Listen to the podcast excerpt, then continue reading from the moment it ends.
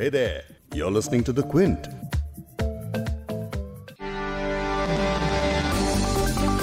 साल 2020 शुरू होने पर किसी ने नहीं सोचा था कि इस साल ज़िंदगी जीने के कई तरीके पूरी तरह से बदल जाएँगे इस महामारी की वजह से बहुत जल्द दुनिया भर में इतिहास प्री कोविड और पोस्ट कोविड इरा में बढ़ जाएगा पिछले करीब तीन महीने से दुनिया भर के कई देशों में ज़िंदगी पर लगभग ब्रेक सा लग गया है। भारत में भी दो महीने से तकरीबन सभी कुछ बंद था। लेकिन अब ज़िंदगी को एक बार फिर पटरी पर लाने की कोशिश हो रही है।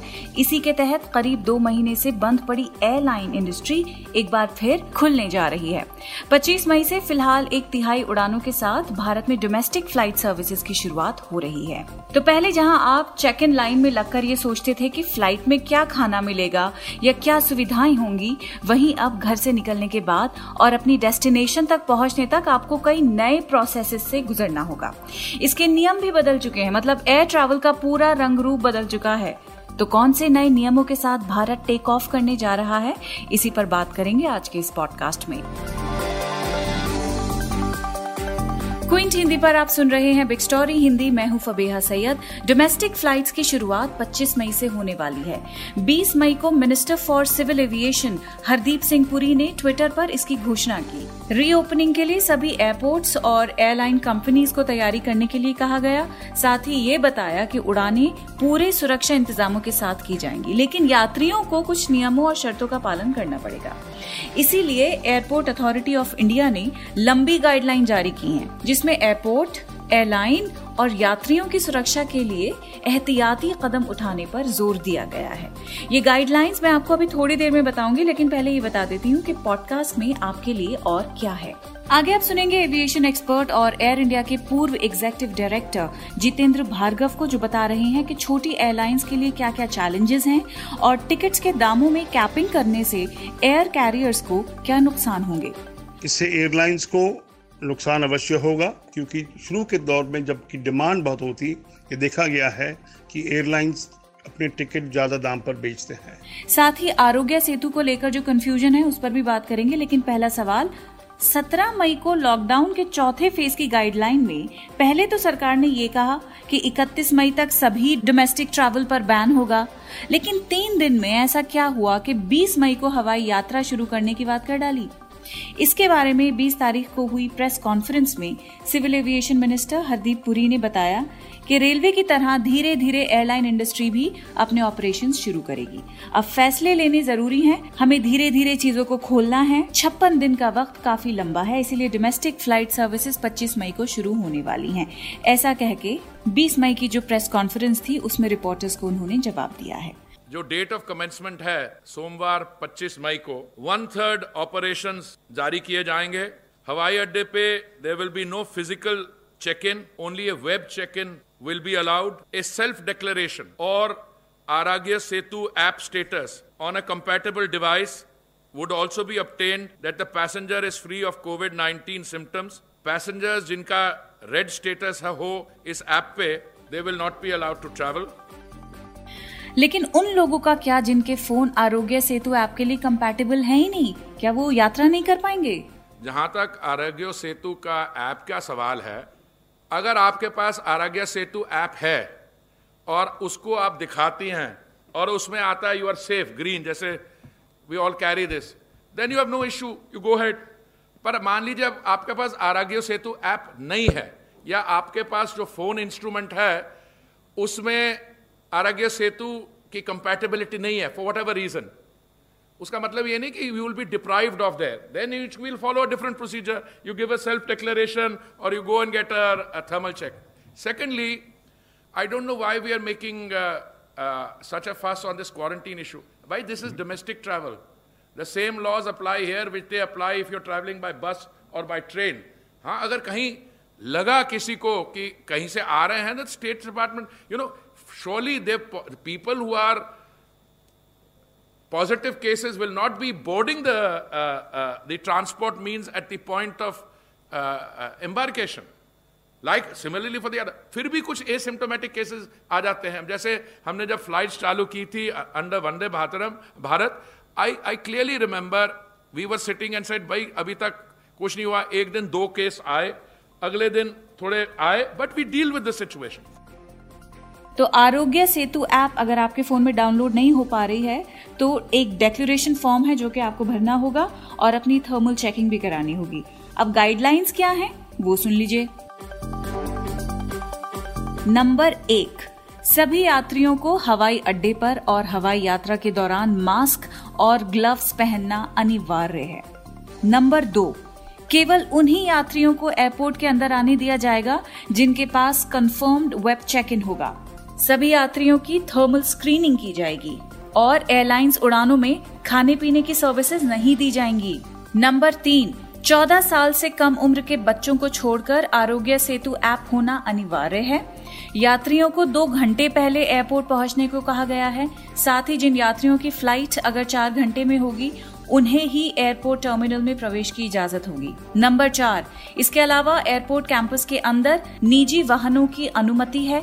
हालाँकि केवल चुनिंदा कैब्स को यात्रियों और कर्मचारियों को एयरपोर्ट लाने या ले जाने की अनुमति है। सभी राज्य सरकारों और स्थानीय प्रशासन को एयरपोर्ट स्टाफ और यात्रियों के लिए पब्लिक ट्रांसपोर्ट और प्राइवेट टैक्सी सुनिश्चित करने के लिए कहा गया है।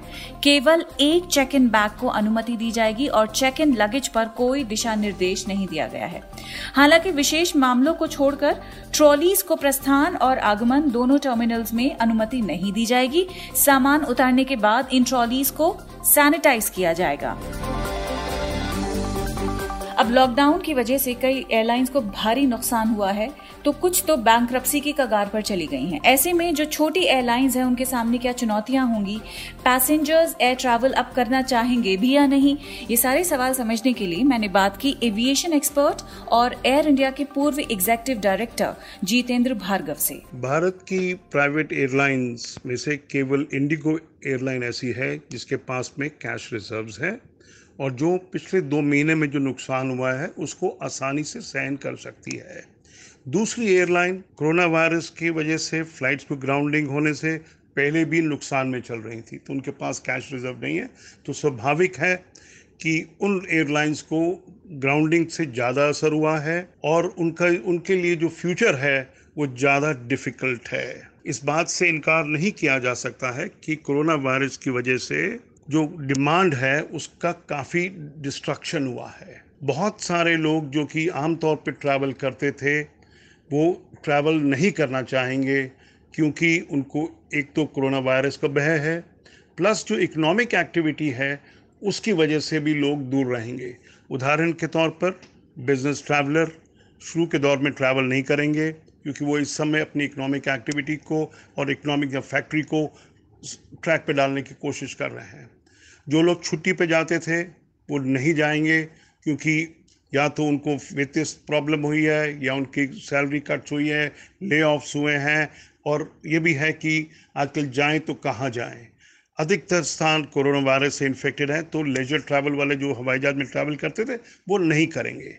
ठीक उसी प्रकार से बहुत सारे इंडियंस शादियाँ अटेंड करने या सोशल एंगेजमेंट्स ट्रैवल अटेंड करने के लिए ट्रैवल करते थे, वो भी नहीं कर पाएँगे, क्योंकि एक तो शादियाँ फिक्स नहीं होंगी इस इस दौर में और दूसरा सरकार ने एक लिमिट भी लगाई है कि आपके पचास गेस्ट ज़्यादा नहीं हो सकते हैं। स्टूडेंट्स की ट्रैवल बिल्कुल नहीं होगी।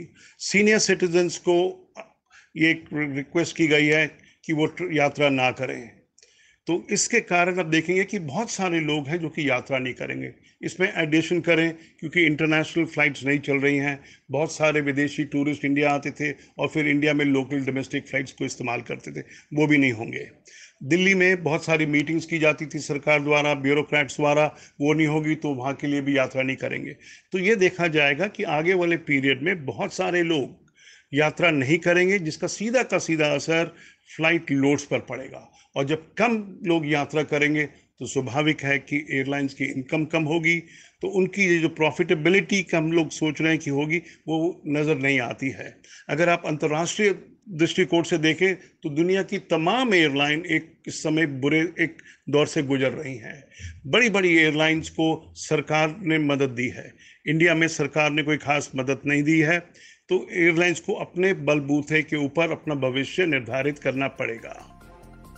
तो यानी प्रॉफिट एयरलाइंस को होता नहीं दिख रहा है। जो लोग फंसे हुए हैं, वो फ़िलहाल के लिए एयर ट्रैवल करेंगे, लेकिन लॉन्ग रन में अगर देखें तो इस इंडस्ट्री को सस्टेन करने में अभी बहुत सारा वक्त लगेगा। टिकट्स के दामों की अगर बात करें, किराया तय करने के लिए शहरों की दूरी के हिसाब से उन्हें अलग अलग सात सेक्शंस में बांटा गया है। ए से लेकर जी क्लास तक के सेक्शंस बनाए गए हैं। मतलब जिन शहरों के बीच की दूरी 40 मिनट से कम होगी, वो ए सेक्शन में आएँगे, जिसका टिकट 2000 से 6000 रुपए के बीच होगा। 40 से 60 मिनट तक की दूरी वाले रूट टिकट के दाम सेक्शन बी में आएँगे, जिसका किराया होगा ढाई हज़ार से लेकर साढ़े सात हज़ार के बीच।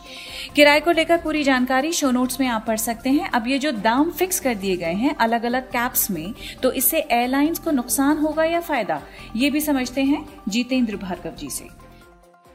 भारत सरकार ने अपने किसी कारण से, जो कि उन्होंने स्पष्ट नहीं किया है फ्लाइट्स के जो फेयर्स हैं, उनको कैप किया गया है। उदाहरण के तौर पे मुंबई, दिल्ली सेक्टर, जो कि देश का सबसे हाई डेंसिटी सेक्टर है, उसमें साढ़े तीन हज़ार से दस हज़ार का फेयर रेंज रखा है। और ये भी एयरलाइन को निर्देश दिया है कि 40 प्रतिशत सीटें जो मीडियम फेयर है, उससे कम दाम पे बेची जानी चाहिए। इससे एयरलाइंस को नुकसान अवश्य होगा, क्योंकि शुरू के दौर में जबकि डिमांड बहुत होती, ये देखा गया है कि एयरलाइंस अपने टिकट ज़्यादा दाम पर बेचते हैं।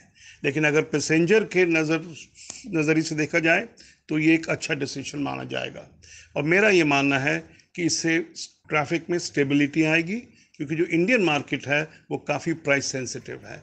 जब दाम बहुत बढ़ जाते हैं तो कम लोग ट्रैवल कर पाते हैं, क्योंकि वो अफोर्ड नहीं कर पाते। हैं तो उम्मीद है कि एयर ट्रैवल को लेकर जो आपकी कंफ्यूजन थी वो अब काफ़ी हद तक दूर हो गई होगी। लेकिन अगर आपके दिल में किसी भी तरह के ट्रैवल को लेकर डर है उससे जुड़े जवाब भी हमारे पास हैं। जैसे कि आप सोच रहे होंगे कि भाई प्लेन में अगर किसी संक्रमित शख्स के पास अगर मैं बैठूँगा तो क्या मुझे संक्रमण होने की आशंका है? वेल well, हर किसी के लिए ये एक बहुत बड़ी चिंता है। एमरी यूनिवर्सिटी और जॉर्जिया इंस्टीट्यूट ऑफ़ टेक्नोलॉजी के रिसर्चर्स द्वारा की गई एक स्टडी के अनुसार इन्फ्लुएंजा या ड्रॉपलेट छोटी बूंदों से फैलने वाली किसी संक्रामक बीमारी से इन्फेक्टेड पैसेंजर से एक कतार से ज़्यादा दूर तक बैठे दूसरे यात्रियों तक संक्रमण फैलने की संभावना नहीं है। जब संक्रमित शख्स खांसता या छींकता है और ये ड्रॉपलेट्स आप पर पड़ती हैं, तो अगर आप इन ड्रॉपलेट्स को छूते हैं और फिर अपने चेहरे को छूते हैं तो इससे आप संक्रमित हो सकते हैं। अब आपको प्लेन में इन्फेक्शन हो सकता है या नहीं? एयरपोर्ट और प्लेन के एयर कंडीशनिंग से वायरस फैलता है या नहीं? इस तरह के तमाम सवालों के जवाब जानने के लिए आप क्विंट फिट हिंदी की वेबसाइट ज़रूर चेक करें और किसी भी तरह की यात्रा करते वक्त हर तरह की एहतियात ज़रूर बरतें। इस पॉडकास्ट के एडिटर नीरज गुप्ता हैं और इसे प्रोड्यूस किया है फबीहा सैयद ने। अगर आपको बिग स्टोरी सुनना पसंद है तो क्विंट हिंदी की वेबसाइट पर लॉग ऑन कीजिए और हमारे पॉडकास्ट सेक्शन का मज़ा लीजिए।